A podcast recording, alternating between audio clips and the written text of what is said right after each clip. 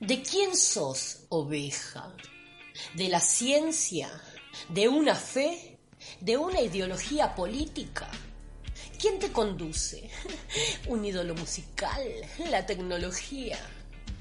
Esto es inmunidad de rebaño. La protección de las ovejas es el orgullo de la pertenencia.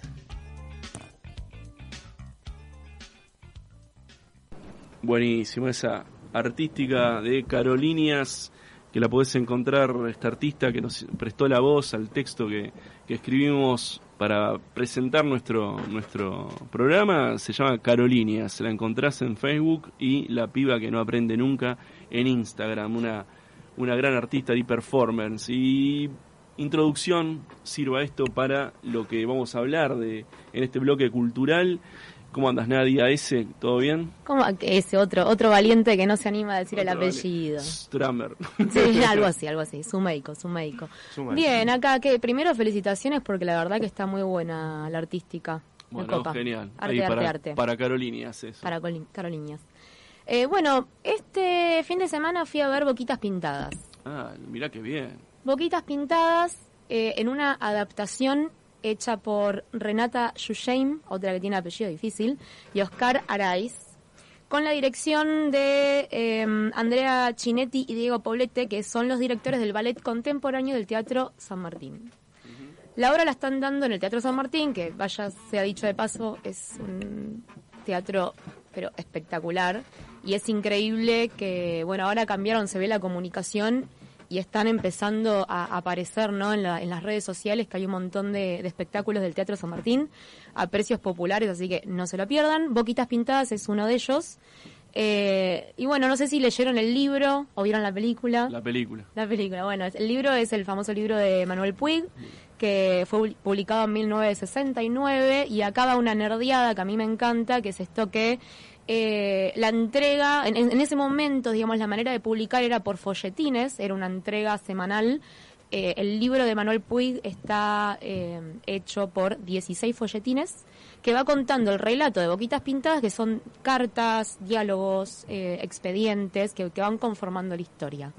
El desafío de Boquitas Pintadas llevado al teatro desde el ballet contemporáneo, como siempre, igual la danza trae un desafío para contar una historia, ¿no? Porque es otro lenguaje al cual no estamos acostumbrados. Para mí fue perfectamente sorteado desde el punto de vista que eh, todo lo que es la parte de relato y diálogo fue reconstruido desde un lugar donde la historia no es una historia lineal, sino que son varios planos que van sucediendo al mismo tiempo.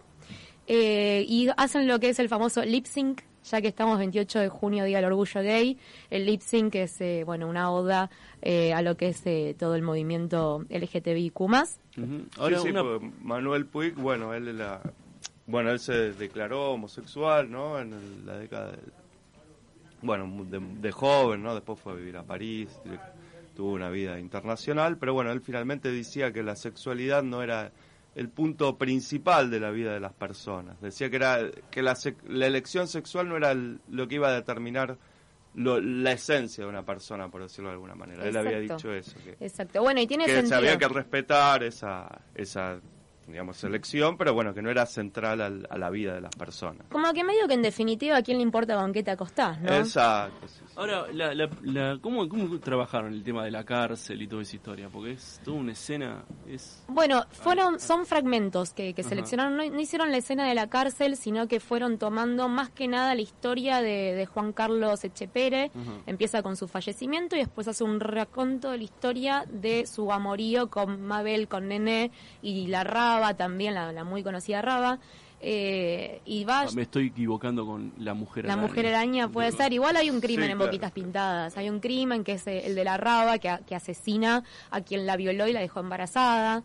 ¿no? Hay toda una historia que tiene que ver, bueno, con esto, ¿no? Del, del, ocultamiento y de lo que pasa en la vida de las personas sobre todo estas personas que viven en 1940, ¿no? Que hay toda una cosa muy de, represión en cuanto a los deseos, el placer y toda una vida muy de mandato social y que después por atrás pasan otras cosas, que me hace acordar también al libro de Dolina, hay un cuento, se llama Cine, que está en el libro del fantasma, que Dolina cuenta que pasa arriba de la mesa, eh, pasa como la, esto más lo más formal y qué sé yo, y abajo de la mesa estaba pasando con de todo.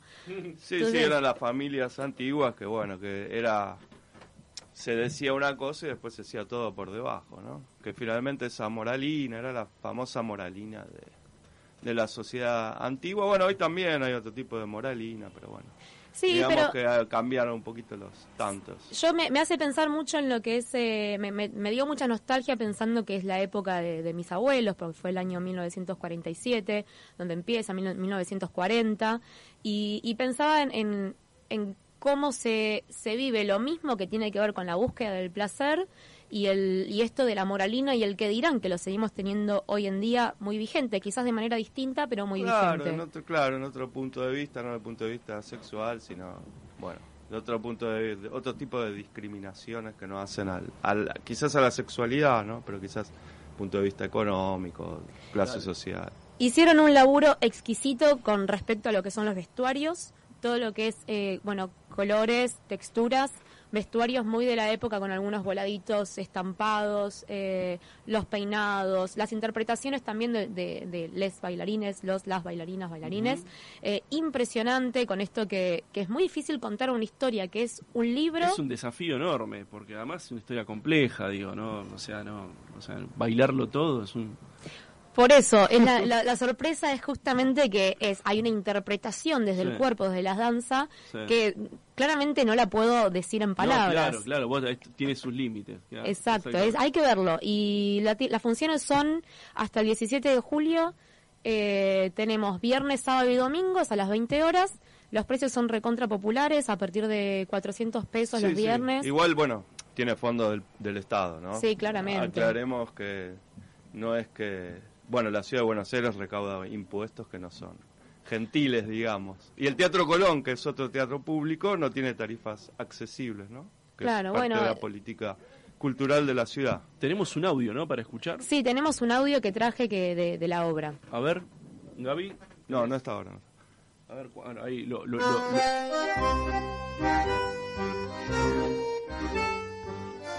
a nuestros deudores. He mentido, he mentido ante la justicia. Y estará cargado de pecado, pero ayúdame, Dios mío querido, que yo te voy a rezar hasta que me muera.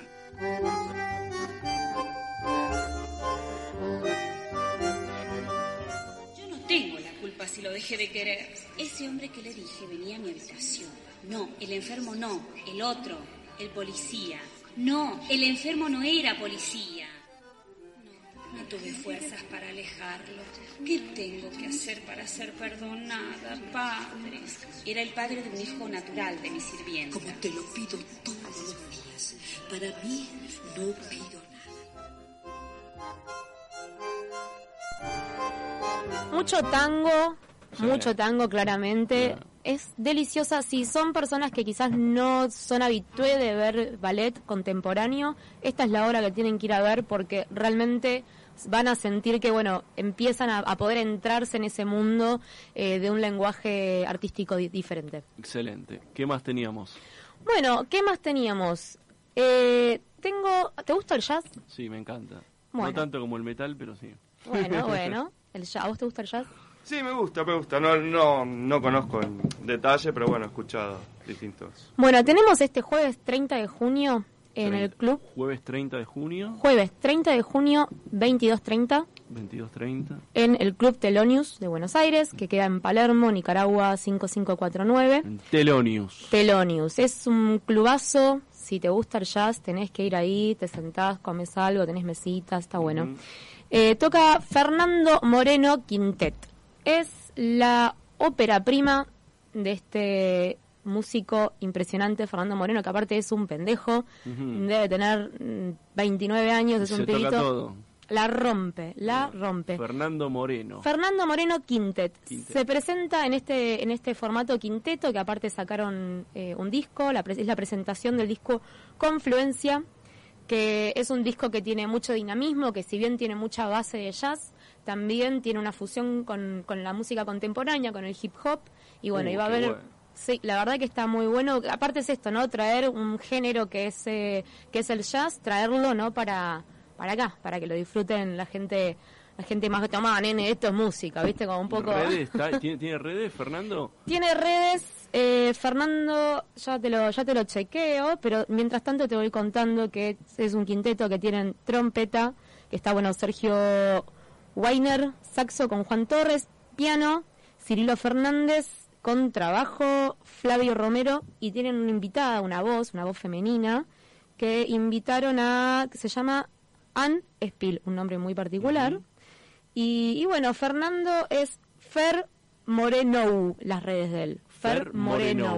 Y lo encontrás ahí y te pones ahí al, al, al, al tanto de lo que de lo que están a- de, de esta movida jazz que además si hay algo que nos tenemos que poner orgullosos es que a pesar de todas estas crisis y toda esta cosa toda esta diarrea espiritual este monetarista este digamos económica y todo tenemos artistas pujantes en todos los en todos los ámbitos en el teatro en el jazz digamos la verdadera resistencia la verdad que me parece que no es solamente desde lo político, ¿no? O sea, eh, sin duda que hay una resistencia en el arte, en el cine. Ahora, por suerte, eh, lograron que, los fondos de, lo que es el cine se, se puedan defender, pero amén de eso, la presencia de nuestros artistas todavía, por suerte, es una, una forma también de anclar y de, y de nosotros también, este, bueno, construir nuestra propia, nuestra propia subjetividad eh, con ellos, ¿no?